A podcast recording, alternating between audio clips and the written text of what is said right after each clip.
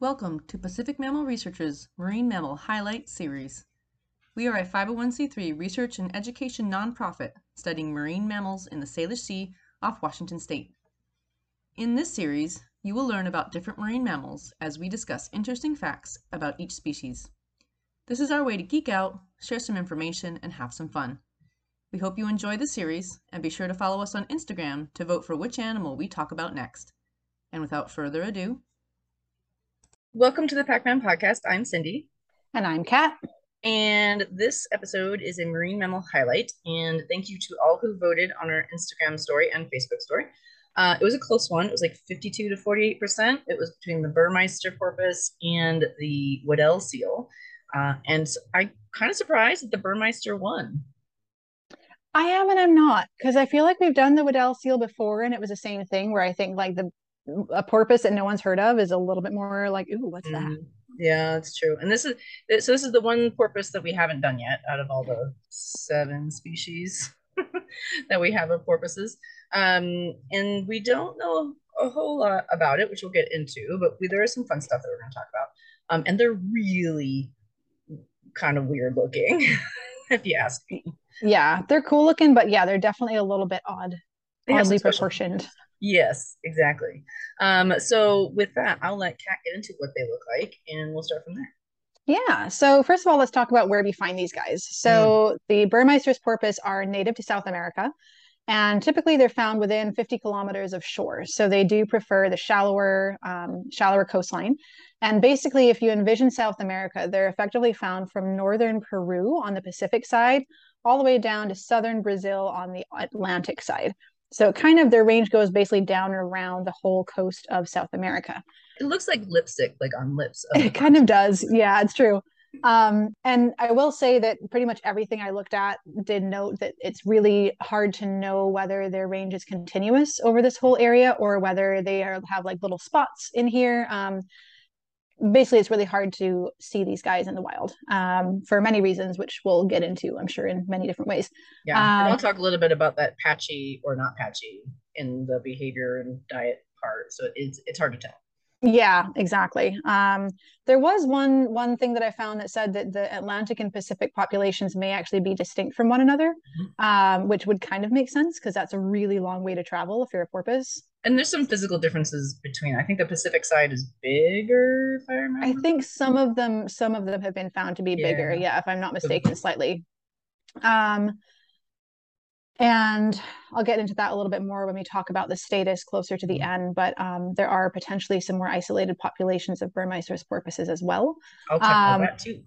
Okay, yeah. So it's basically they're kind of in South America.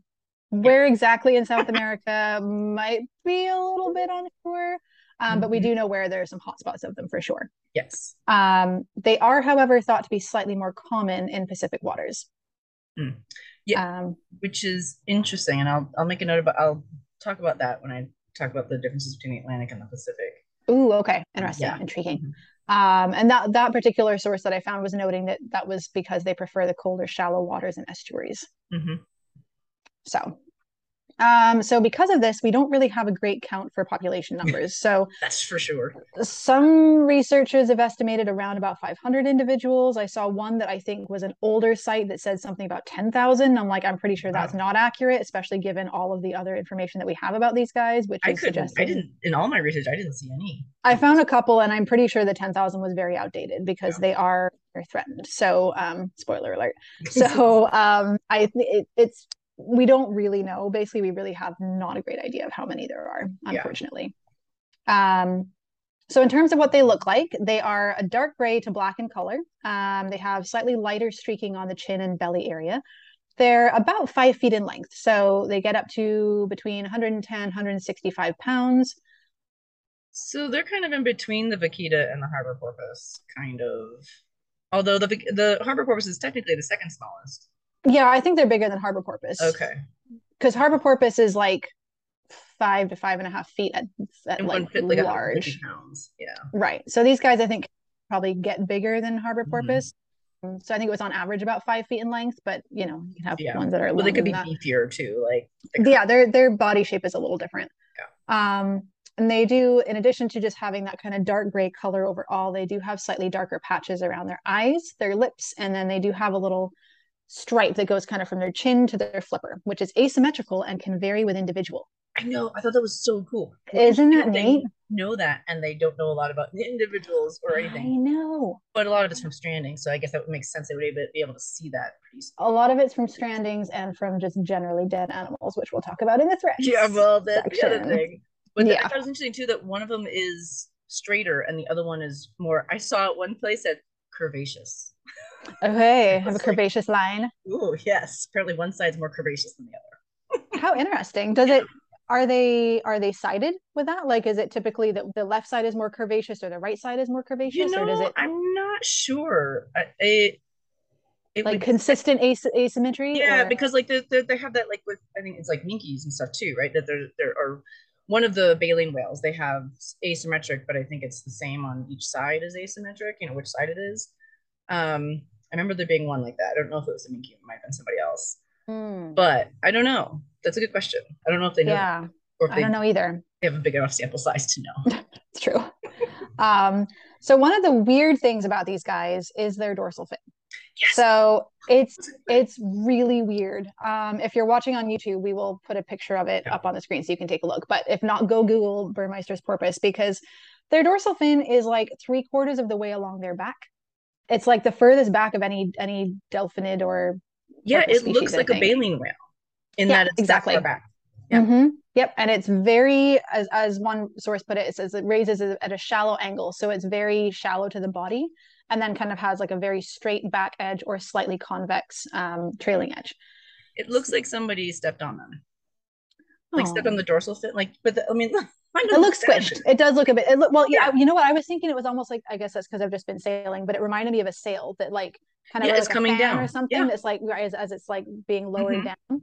Yeah. If you put like one of your like those little hand fans, you know, if you put it and just started closing it like that and then stuck it on the back of the porpoise, it's that shallow. Right. Yeah, it doesn't go up, it goes like that. Yeah. Right. Exactly. And that's the thing. Porpoises typically have very triangular fins. So these guys are definitely kind of weird looking. And then in that they do have tubercles, which I have a very hard time saying. We were talking about this before we started recording. I was like, how do you say this word? I always say it like I thought it was tubercles. No, I'm not even saying it right. That's what I know. Anyway, they're small like rounded nodes, basically, is what they are. And those are found on the leading edge of the fin. And this actually prompted their names, both Latin and common names, which we will get to in the fun facts. So stay tuned for that, because I'm not going to give that one away because it's pretty fun. And there are, I'm excited for that. There are a few different species that have these tubercles, and I think many of the porpoise species do, but they're not very prominent. There's like a couple of them. This one, it looks like the top of their dorsal fin and a little bit onto their back looks like a serrated knife. Like it's, they're quite distinct. I'm really excited by the fun facts. Because yeah, like you said, this is it's not that these are unique to Burmeister's porpoise, but they are very prominent on the Burmeisters for some reason. Yeah. Which again, why? I'm so curious as to why that would be. I don't think we really understand what they're for in the first place. I don't think so. I haven't read anything that explains what their purpose is, if they have a purpose at all. I remember reading one paper for probably another porpoise species that had some thoughts about what they're for. But now I can't remember what they were. But still, it was like, maybe? Right? If anybody knows what tubercles are for on a porpoise, let us know. Let us know, please, because we're intrigued and we have no idea. Right? And then the last thing I had for their appearance is that they have 10 to 23 spade-shaped teeth on the upper row of their teeth and about 14 to 23 on the lower row. So potentially slightly more on the lower row, potentially, which kind of makes sense because that's usually the, you know, in terms of grabbing things, that might be the one that would be requiring to have like more latching on. I wonder how small they are compared to like the harbor porpoise and doll's porpoise teeth. Oh, good. Yeah, good question. I mean, they're obviously spade shaped, but I'm not sure. Yeah. I didn't see any images that were like compared to other things. Yeah, I guess they would be small. But just for that, so remember for our listeners, spade shaped teeth are in porpoises, and dolphins have cone shaped teeth. That's one of the differences between dolphins and porpoises.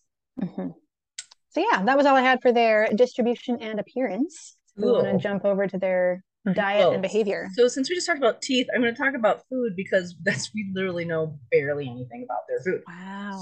So So feeding, all I can find is that they're pretty sure based on stomach contents. Like I said, much of this information is from strandings and other killed animals like the cat will get into. But all I could find is basically they're like, oh, they eat squid and shrimp and anchovies, hake and other demersal, which means bottom fish, and pelagic, which means more open water fish.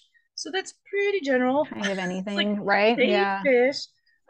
They have noted that animals off of Chile have been known to eat mollusks as well. So octopus, wow, snails, things like that. Hmm. So could be some differences between populations, which we'll kind of talk about too in other sections. But that's really all we could get from feeding. Nothing. Short and sweet. Short and sweet. That's pretty much what we got. So as Kat alluded to, these guys are really inconspicuous at the surface. They are hard to see. And on top of that, their dorsal fins don't come up out of the water, right? They slant back. So, you know, sometimes when we see the harbor porpoises, they barely come out of the water and their dorsal fins barely even look like they're there. So if they were squished down, it would almost be like having a dorsal fin, yeah, surfacing at the water. So they're very inconspicuous, very little disturbance. So spotting them is even harder than other inconspicuous species like harbor porpoises. So basically you have to have calm water. And around South America, a lot of that water is not calm. I was thinking I'm like, that would be very tricky there. Mm-hmm, just a little bit. So there really aren't a lot of wild sightings, honestly. Like the information we have from it are on very limited observations of actual porpoises in the water, which is very interesting. So they are very hard to see. And so it was very similar to harbor porpoises, right? In the way that they surface really calmly, they can be really low to the water. They're just hard to see, but they're even worse than harbor porpoises. So I would not want to try to do photo ID on these guys.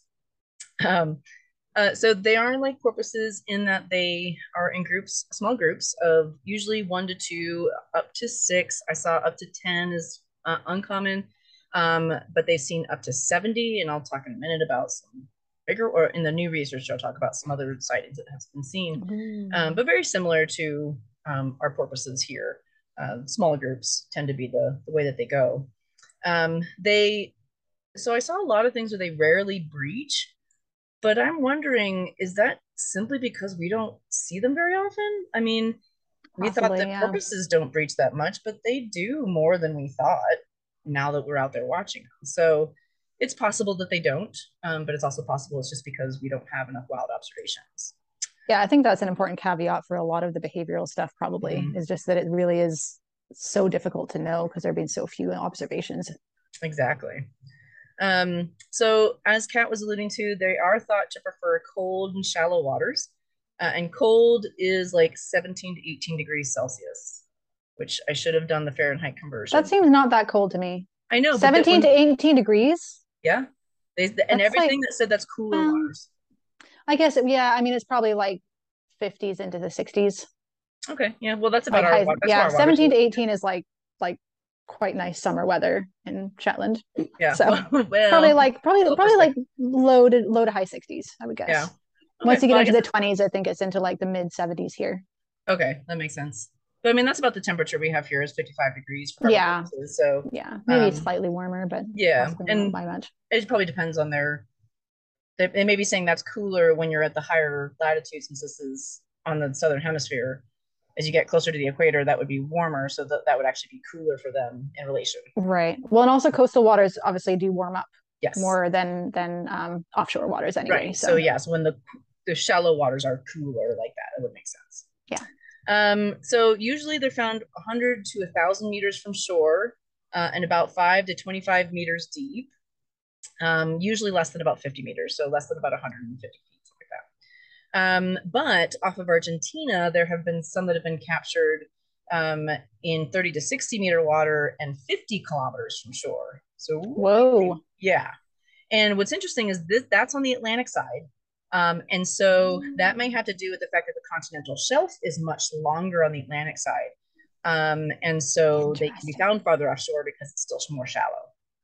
So the geography makes total sense. Mm-hmm. See, this is where, again, taking that like whole picture approach where it's like, wow, that's really weird. That's like totally abnormal for the species. And then you actually look at the oceanography of it. You're like, oh, it makes total sense. Right. Well, it's still shallow water there. So. Right. It's not just really cool. A blanket, like they're in within this meter of shore. Like it has to do with what's below the water. And in the northern parts of the range, they have been seen offshore in 1,000 meters of water. So very deep. Hmm. So I think it a lot depends on what's down there and where they are in their location around in the Atlantic and the Pacific. Well, and I would also hazard a guess that, like you were saying earlier, you know, if they're so difficult to see, especially once you get out into that deeper water, just the swell, the waves are going to be, wave action is going to be a lot larger. Maybe it's possible their range is further than we think. We just can't see them out there. Yeah. And I'll have some more of the new research about even farther things. Right. Yeah. So it's very cool. It's like builds on each other. Let's see. So love it when it comes together. I know, right? It all connects. They do think that the population is bigger in the Pacific coast, which is interesting because you would think the Atlantic might be bigger because the shelf is larger, but you know, but they thought maybe they have to compete more with other species on the Atlantic side, where on the Pacific side, this is the main species within that same kind of niche or size. So may have to do with that. Right. They have also been seen in bays, in estuaries, channels, and fjords. So again, they like to be closer to the coast. However, there was one kind of, it was in a paper, but it was one that was not documented by or confirmed by like trained researchers or citizen scientists. But it was said that they saw two animals that were documented 18 kilometers upstream under the Pedro de Valdivia bridge in downtown Valdivia. Wow. Yeah. So it's that's weird. If that's a true one, it may be, you know, two weirdos that decided to veer off course. But it's unconfirmed is what if that was. So it's possible they could go to the rivers, but we don't know. Interesting. Yeah. And I saw one thing said that they may move closer to shore at night. The seasonal movements are interesting. Again, we don't know a lot. They've been seen and captured in all seasons. So I think it's similar to porpoises where they're there all the time, but there may be some bigger and smaller, you know, when they're in certain places, higher abundance or higher sightings. In Argentina and Chile, they have documented seasonal movements. And in southern Chile, they've connected those more to following prey. More than the other ones are just like, okay, we see them at different seasons. Right. So I think there is, and I'll talk a little bit in a minute. I think there's differences in sightings with seasons, which will relate to prey and reproduction and, you know, that kind of, all that stuff together, which makes sense. This kind of went with diet or like behavior, but somehow they have a fasted recorded speed of 4 kilometers per hour. And they often breathe 7 to 8 times and then dive for 3 minutes and then can come up as much as 50 feet away. So it sounds very similar to harbor porpoises. Harbor porpoise, yeah. They don't really generally do 7 to 8 times, but maybe 3 to 5. But, you know, go down and then come back up somewhere else that does not help for pictures. They do seem to be pretty skittish around boats. So if boats approach, they do pretty much scatter. So it makes it even more difficult to observe them. Makes sense. And they can identify, I only saw one reference to this and I couldn't find like anything deeper. They can identify them by respiration sounds at the surface. So they have like a distinguishable exhale? I guess. I mean, I don't know if that just means like harbor porpoises where they're so loud that you can be like, oh, there's something there. Or it's like, oh, that's specifically a Burmeister porpoise because it's got that weird rasp to it. You know, I don't know. Good question. Yeah, I thought that was really interesting, but then I couldn't find anything further on it. It might just be more like the porpoises where they do have a loud exhale, and so they're you don't see anything else except for you hear the blow. Right, exactly. Potentially. How interesting. And then, so even though I'm going to talk about acoustics later, that's going to be about click detection. As far as I know, that no underwater sounds have been recorded for these porpoises. Not that I'm aware of. Yeah, so we don't know. We can register when they're there by doing the click detectors that detect when the echolocation clicks are, but we don't know what they sound like. So it's interesting. So the last thing I'll talk about is reproduction. Gestation is about 11 to 12 months, and one thing I saw 10 months, so I put 10 to 12, somewhere around there. The population in northern Peru calves mostly in late summer to early fall, but I'm really confused on this because of the opposite seasons. Right. I was going to say, are they doing like Southern Hemisphere fall? So I have two different things, and it's confusing. So they have a pregnant female with a late-term fetus that was found in Uruguay in late February. And so this plus, so that would be their summer. Yes. Summer is February to March. Summer into fall. Summer into fall. Yeah. Exactly. Yeah. Transitioning. So this plus other researchers believe that they mate from June to September, calving in May through August, which is like their winter. Yeah. Interesting. Which is weird. Huh. And then another one says they suggest a peak of conception and parturition when they have babies in summer, which is February and March, which is not what they said in the other one. And pregnant females were recorded year round, and mating may take place in the summer. So. Right. That's really, well, and again, I mean, unfortunately, just speaks to how little we know about them, right? Yeah. Where there's not really been any good observations to determine when this is actually happening. And I would imagine, I mean, their range is massive. Like if you look at the different areas that they could be found. Oh yeah, the southern tip of South America is going to be very different than the northern part of South America. Yeah, absolutely. So, I mean, it might even be like it varies with location, you know? Well, you know, almost like the harbor seals where you go, you know, it changes as you go north, but then as you go south in Puget Sound, it is weird. So it may be that there's different parts more so than there are for other species, just based on that. Right. So, and then of course I always get weirded out and confused when it's the Southern Hemisphere seasons, because I have to, it's all backwards. But it seemed like one of them was talking about like our seasons, and then the other one was talking about. Right. That's what I was going to say. That's very, it's confusing. And then the only other thing is they found a couple places they reached sexual maturity at 1.55 meters for males and 1.6 meters for females. Again, they don't have ages because we have no idea how old they are. I could find nothing about.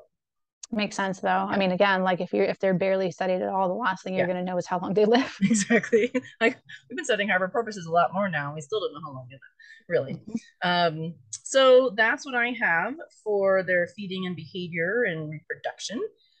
So after a quick break, we'll get into the status and threats, and then some cool new research that will link back to what we've been talking about. So very excited. Yes, we will be back after a quick break.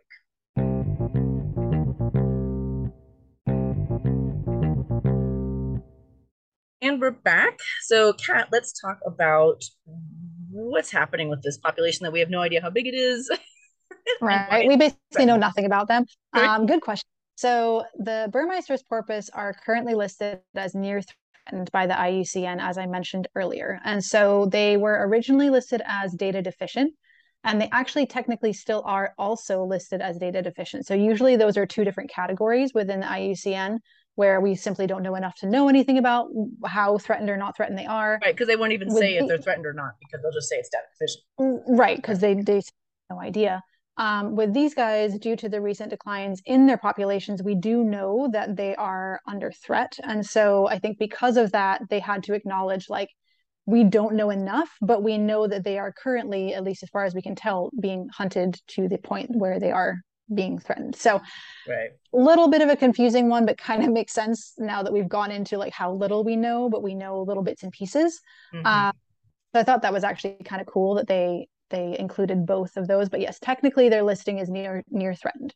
And as I mentioned, it is thought that the Peruvian population of Burmeister's porpoise may actually be more isolated than the other populations, and therefore a greater risk. They are apparently genetically more distinct than in other areas. So it seems like maybe they're not outbreeding, or maybe this is kind of like the Black Sea harbor porpoise, that they are potentially even there was talk of like even potentially having them listed as a subspecies or a different species. So again, it does just indicate that there are these potentially pocketed populations that are more threatened or more at risk of extinction than others. So I'm going to go ahead and throw in here, because you just touched on one of the new papers, the new research that I was talking about. Oh, perfect. Yeah. So I'll just kind of fill in on that. So they did the genetic differentiation with, which is interesting, nuclear and mitochondrial DNA. Okay. So being able to do both is pretty interesting. You're not just looking at the mother line, you're looking at all of it. And they caught them either incidentally or directly caught from Peru, Chile, and Argentine waters. And they said there was major population differentiation in that South American Pacific coast, And Peru was much different than the Chilean and the Argentine dolphins. And that, like you said, they should be considered maybe as an isolated stock. And that's, that population boundary is consistent with the population structure found in the sympatric dusky dolphin, which is very interesting. Yeah, okay. So there must be some line there that makes, like, you don't cross the line for any species that are there. And the, as you mentioned, the Peruvian one is due to the high exploitation levels, which I'm sure you were going to get into. But it's basically just that that study strengthens, like, these guys are isolated and they are more intensely, have more intense threats. And they did look at that difference between the Atlantic and Pacific, but it wasn't obvious. It actually didn't show it in the structure. But they were like, it's a small sample size, so they need bigger sample size. And what's really interesting is the Peruvian ones, they were even different within the different harbors that they looked at. Wow. Yeah, so even fine scale, more fine scale than even just Peruvian versus the other ones. Interesting. I wonder how far apart the different harbors were that they were looking at. Yeah, so I'm not sure. I didn't get too deep into that paper, but it basically shows that, like, maybe there are even more local populations, and that gets into that whole, you need to understand the population structure before you say what a stock is. You know, do you have these small little communities that don't really mix? Like, that's important to understand. So yeah, I thought that was fascinating. Yeah, so it connected there. I like that. So yeah, no, that was perfect timing. And actually that segues nicely into the threats. So let's get into it. I mean, not yay for threats. Well, right. It's always the weird, weird part. So as we've alluded to multiple times now, active hunting is a huge issue for Burmeister's porpoise. So these guys historically and currently are hunted for their meat, predominantly. So it's used for bait, and also for human consumption throughout their range, particularly in parts of southern Chile and Peru. It's especially common. So I did read that I think in certain locations they preferentially use it as crab bait, and other areas they specifically use it as bait for, I think, squid. I saw crab a lot. Yeah, I think it depends on, like, the location and just probably what the predominant fishery is in that specific location. And we talked about this before in another one where we were talking about these animals being used as that. And it's like, crabs don't eat porpoises. So, like, why is it such a good... I mean, I guess they might if there's a dead porpoise in the water column. Sure. I'm sure they would actually chew on it. But, but they're not out there, like, fighting for porpoises. Right. Epic, but presumably it's been somewhat successful if they continue to use it as bait. Right. But also, like I said, I did think it was interesting that it was also used for human consumption. So this has been a huge, huge issue. Again, like, this is still going on. This is not just, I know in certain areas they've, I think, ceased using it as bait, at least. Since, like, so I think it was like the 1990s, they did stop using it as bait in certain areas. But because we know that this is the main threat for these guys, I think that's, again, what kind of led to that IUCN listing as near threatened, because we know that they are still being actively taken. It's not just like, we don't know how many there are and they're just dying of natural causes or, like, the odd thing here or there. It's like, no, they're being actively hunted pretty regularly is what it seems, which I find fascinating given how little scientifically we know about their distribution and how many there are. And, like, if you talk to the fishermen, I'm sure they could tell you way more than we know about these guys. If we could use that information versus fighting with it, it would be a lot better. Which actually I'll talk about combination of research and fishing vessels in my new research, so that'll connect later too. Oh, interesting. Okay, cool. Because the next one I have is those fisheries interactions. So again, we've talked about this with other porpoise species, being smaller, particularly feeding on a lot of the same fish that the fishermen are themselves targeting. Bycatch is pretty common. Again, an ongoing threat for these porpoises. So I did read one thing that it said the annual estimated bycatch is largest in Peru at about 2,000 individuals. So that's every year, about 2,000 Burmeister's porpoise are bycaught, and that's just the ones that are reported. So which is the low number, right? So that's one location. So I mean, again, this is where it's a little bit at odds with the population estimate, right? Where it's like, about 500, like, right? And again, I don't know when that number was from. I'm not sure if that's the most recent number, if that's from like 10 years ago, that it was around 2,000 individuals they were bycatching annually. But again, it just goes to show that, like, these guys are really they're kind of up against it out there. Mm-hmm. And there, it seems like there are a lot of animals that are being actively killed, unfortunately, or unintentionally killed. Right. And so really does just kind of go into, like, the more we can learn about them and their populations and where they are, the more we can potentially take action to protect them. Right. And the last one I'll mention for threats is, of course, climate change. So, of course, long-term climate change is a factor, but these guys also seem to be very sensitive to El Nino and La Nina events. Did note that, again, this is food related, right? So in severe El Nino events, the Humboldt current, which apparently brings in all the anchovies to the area, gets disrupted. So that actually gets kind of rerouted due to the temperature differences in the water. And that means that a lot of the food sources for both the Burmeister's porpoise and other marine mammals in the area plummets. Mm-hmm. So apparently in 1997, there was an El Nino event that corresponded to quite a few Burmeister's porpoise stranding on Peruvian beaches. And they were, I guess, at the time found to be malnourished. So just, you know, yes, long-term climate change is, of course, a factor for these guys, but also being slightly more sensitive to those short-term oscillations as well. Yeah, and I did see somewhere they had one of the reasons I think that Peru was even more, they were in more threat there was because of the fishing stuff, but also that climate change part of it, that Humboldt current really affects that area pretty strongly. Right. And exactly. So that's a good point, right? Like the impact that different populations would have because of that might vary depending on their location within their range. Exactly. So, yep. Cool. Those are the threats. So my new research, there was surprisingly a fair amount, and it has a lot to do with the fishing and the bycatch, because that is their biggest threat. But what's interesting is that they're using the fishermen in the research. So the first paper I have is from 2018, Distribution and Habitat Use of a Cryptic Small Cetacean, the Burmeister's porpoise, monitored from a small-scale fishery platform. Mm. So they're actually out on small-scale fishing boat. So they use passive acoustics. They use sea pods for from 2009 to 2012. And just listened for the porpoises. And so they found, again, shallow water, less than 200-meter depth, cooler, 17 to 18 degrees, and close to shore, less than 50 kilometers. There was a positive correlation between the likelihood of bycatch event and the acoustic presence of both dolphins and porpoises. So they looked at dolphins as well. So basically, like, it's more likely you're going to bycatch them if they're around there feeding, which makes sense. Shocker. Right. But they also found them in neritic water, so more open ocean, up to 200 meters depth and over 100 kilometers from shore. So again, they go farther offshore.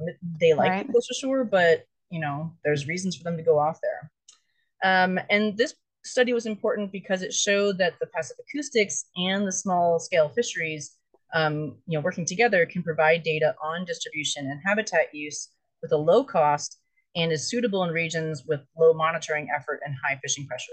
So if the fishing boats are probably going to be out where those animals are, then it would be good to be able to utilize that. Mm-hmm. So that was a nice thing of working together versus working against each other. And then on that, they showed that another study in 2019 showed that pingers reduced the activity of Burmeister's porpoises around small-scale gill nets. So they looked at, and this is Peru, Peruvian small-scale drift net fleet over 4 years, and they used sea pods.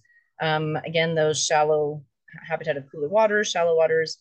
The use of pingers led to an 86% reduction in porpoise activity around the nets. So that's huge. Wow. So that could really reduce mortality. And again, also shows the potential of using passive acoustics to determine the effectiveness of bycatch mitigation. So are the rules that you're in place saying, like, hey, put pingers on there?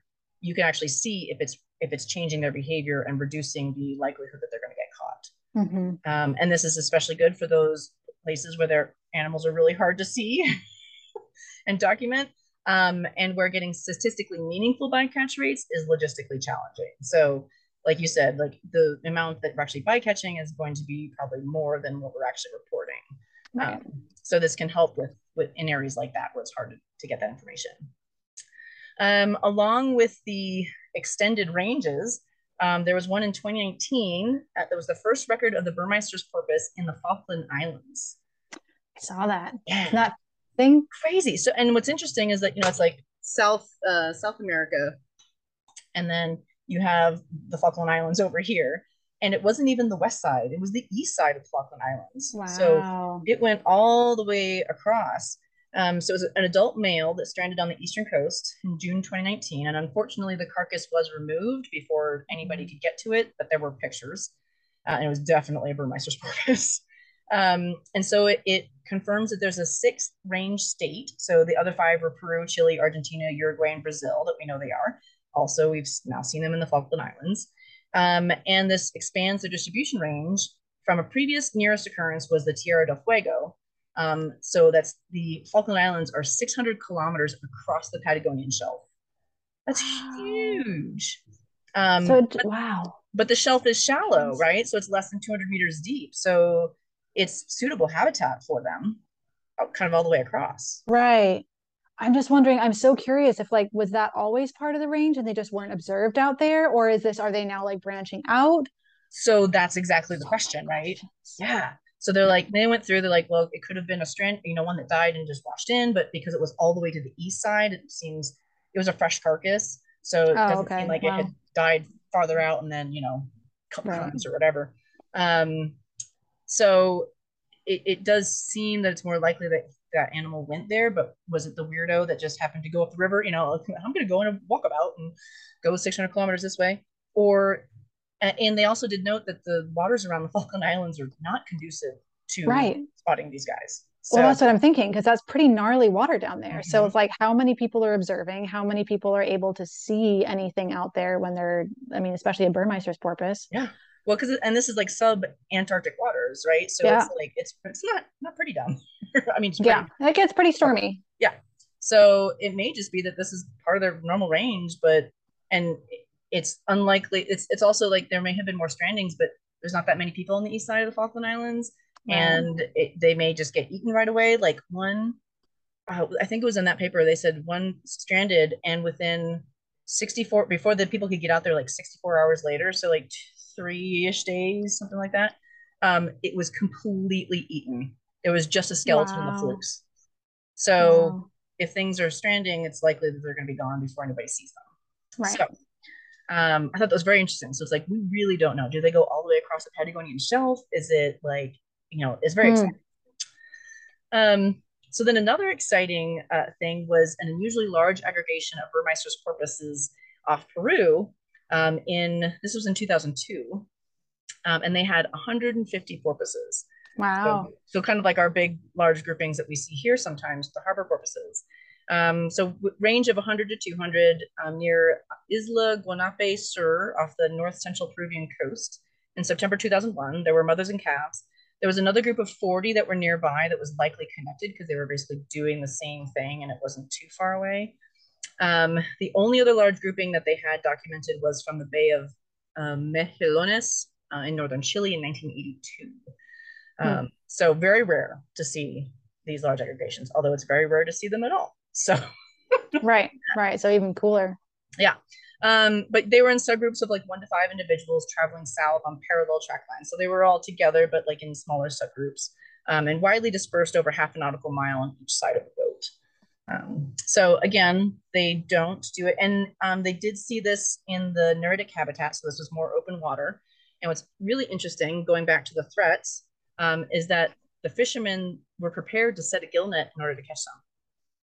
So they were like, oh, there's a whole bunch of these guys. We're going to put it out to specifically catch them. But the author of the study was on the boat and dissuaded them by telling them it would be illegal and you shouldn't do that. But it shows that the direct takes may be more of an issue than they previously thought, like you had mentioned earlier. So, and that was, again, just in 2002. So I mean, like 10 years ago, 20 years ago. I can do math. That's right. I think the 80s is still like 30 years ago. So it's fine. So anyway, but that's still relatively recent that they were like, oh, we're just going to take them.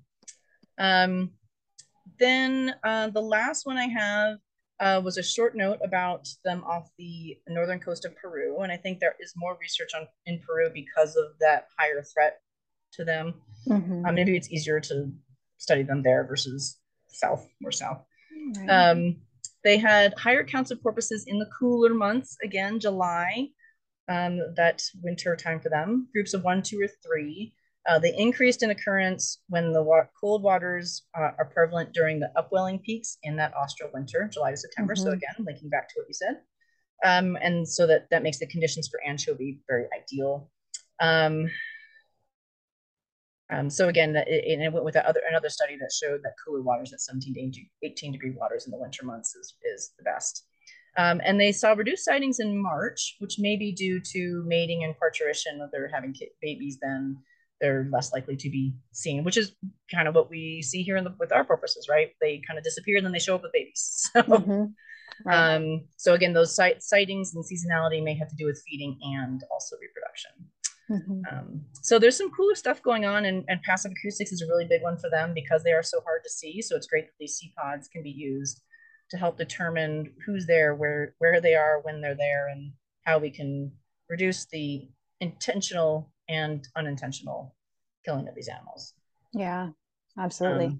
So that's all I had for my current research. I do have a couple of fun facts that go with that were new research, but I didn't have too much to say about them except that, hey, this is the thing. So I was gonna leave them for fun facts. So I'll let you start with the names, because the names are always so fun. Okay, cool. So yeah, you guys might have been wondering this entire time, why the heck are they called Burmeister's porpoise? Yes. Like, that's kind of a weird choice of a name for a porpoise. So they were in fact named after Hermann Burmeister, who first identified the species in 1865. That's crazy. That's a really long time ago. Especially for how hard these are to see. I know. It just makes me wonder if it's like a lot of them where maybe they were more prevalent at that time too, where it's true.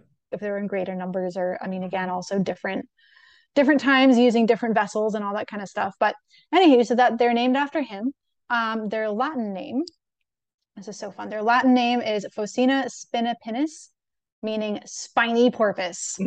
So we come back to the tubercles. Yes. And apparently locally is known as Mariposa espinosa, which is mm-hmm. thorny porpoise. Yep. Or Marsopa, I think, actually. Marsopa espinosa, thorny porpoise, and also chancho marino, which is sea pig. Sea pig? Mm-hmm. Oh, so which is funny because harbor porpoises are known as puffing pigs. Yeah, right. So exactly.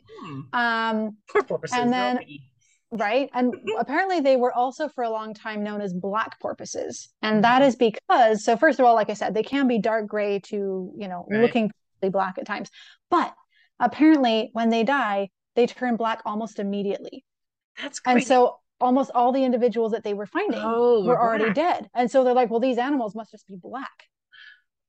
That's crazy. So how do you you see them in the wild and go, that's a different thing because it's not. But with their weird fin, you'd be able to know, but that's the same as the weird fin. And probably over time, once mm-hmm. they actually were maybe the individuals looking at them were then hunting them potentially, or I'm sure they had some sort of correlation. Or they talk to the fishermen and say when we caught them, they were gray, and then they immediately turned black. Right, exactly. Like, those guys look different until we brought them in, and then but apparently it's within minutes of dying they'll turn black. So that reminds me, if you've ever caught a mahi-mahi, which is a delicious whitefish. They're this beautiful yellow and green color, but then as soon as you catch them, within minutes, it just goes away. It's the same as I believe the is it the sailfish that does the same thing? Mm-hmm. I think where they're incredible, iridescent, and they just turn it's like you turn the light out, it just disappears. Yeah, it's really sad. But anyway, so that led to one of their more common names for a long time was they were known as black porpoise. Interesting. Yeah. So I have one. Is that all your? That's it. That's it. Okay. Yeah. So I found one, and it was this was a local website for the marine mammals in that area in South America. I think it might have been in Peru, but they were talking about how difficult they are to observe, and they called them phantoms of the sea. Oh, I love it. I know, right? I love it. There's so many cool. I think these guys have the biggest number of cool names for porpoises so far. Probably. Yeah. These are all really cool names. Yeah. It's pretty good. They're phantoms. I love it. Wow. That's awesome. Mm-hmm. Very dramatic. So I have, let's see. We already talked about the genetic differentiation of mm-hmm. of the populations, but so the couple, just kind of interesting, odd, newspapers. Yeah. Factoids. There's one in 2017, and this, I read the abstract and I'm like, oh my God, let me just read the last sentence because I don't know what you just said because it's all technical names. It was the choroid plexus cyst and the neonatal Burmeister's porpoise. And so basically what I'm just going to tell you, because that whole thing was like, it was a, you know, all, it does all the pathology. So I'm like, I don't need all the words. I'm like, okay, I know what most of that kind of is, but it's the first evidence of a neuroepithelial cyst. So on a nerve, the epithelium, the outside skin part of, no, not skin, but outside part of the nerve, I guess a neuron or some kind of nerve tissue. First evidence of a neuroepithelial cyst in a cetacean species. Wow. Yeah. So apparently they're not very common at all. And then we really have never seen one in a cetacean. And it was neonatal, and the cause of death was a shark trauma. Oh. Yeah. Interesting. So, yeah. So again, there's that thing that these happen all the time. We just don't see them because we don't, you know, cut up porpoises all the time. Right. Or they just don't make it. And then they, as happens. Right. Or is this, rare? So that was interesting. That was in 2013. Then in the other direction of the porpoise, there's genital warts. They apparently get genital warts, and that's really all I put as the sub part for that. I said they get genital warts because it went into it went into the evolution of like how related this virus is to that virus. Right? Is it the same as the same one that humans get, or no? Exactly. Is it totally different? Yeah. So this is the Phocoena spinipinnis papillomavirus type. Wow. And evidence for a second distantly related one. So how fascinating. Two different ones found in the same in these animals. So that was interesting. And the last one is kind of cool. It was the first description of a Burmeister porpoise electrocardiogram. Oh. So, and this was actually on a wild juvenile female. It was temporarily held in captivity for rehabilitation. So there is in Mar de Plata aquarium in Argentina. So I guess there is one that they can take these animals to rehabilitate, which I thought was cool. It's really cool. And they did ECGs on them, and it reported the amplitude and duration of measurements of a potentially healthy specimen, which represents the starting point for the determination of normal ECG values for the species, right? So you have to have that baseline before you can know what's right or wrong. They documented that the ECG was a valuable non-invasive tool for cetaceans' cardiac health assessment. That's really neat. Yeah. So learning new things about these phantoms of the sea. Right. I like it. Love it. So unless you have any other fun facts, I think that's all I have. Nope, that was it. Awesome. Well, I had a lot of fun with this one because they're really cool, even though we don't know a whole lot about them. Yeah. So we hope you guys had fun as well. Next episode, we'll probably be back to another journal review. So again, if you have one paper or something there or topic that you want us to talk about, please let us know. Also, make sure you follow us on Facebook and Instagram. And in about a month, we'll have another Marine Mammal Highlight poll, so you can choose. Maybe we'll put the Waddell seal back up, or maybe not. We'll see. We'll see where our thoughts take us. And then also make sure to check out our website. We have some up and coming new merch that we're going to be getting out hopefully soon. We got some awesome new designs from one of our supporters and volunteers that does great design work.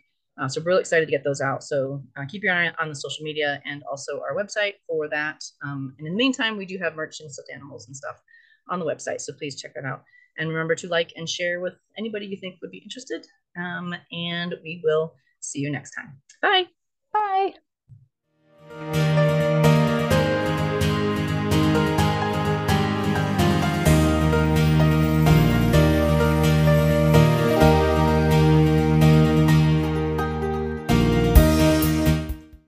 This was brought to you by Pacific Mammal Research, a 501c3 nonprofit organization.